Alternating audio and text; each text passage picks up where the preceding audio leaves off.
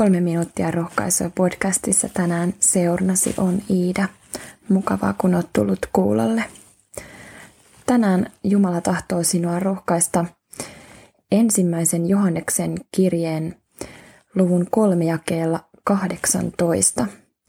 Lapseni, älkäämme rakastako sanoin ja puheessa, vaan teoin ja totuudessa. Usko Jeesukseen ja siitä seuraava lähimmäisen rakkaus on kristillisen elämän keskuksessa. Johannes painottaa usein juuri rakkauden todeksi elämistä oikean uskon tuntomerkkinä. Usko ei ohjaa meitä välinpitämättömyyteen Jumalan tahdosta ja käskyistä, vaan päinvastoin noudattamaan niitä.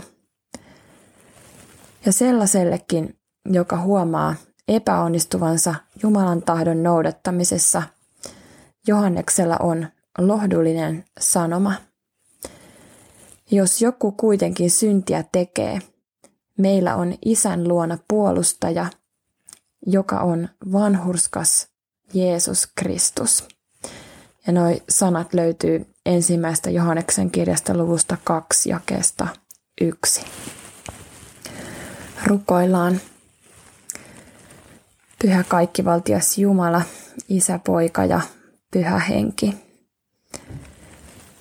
Pyydetään, että auta meitä rakastamaan sanoin ja puheessa sekä myöskin teoin ja totuudessa.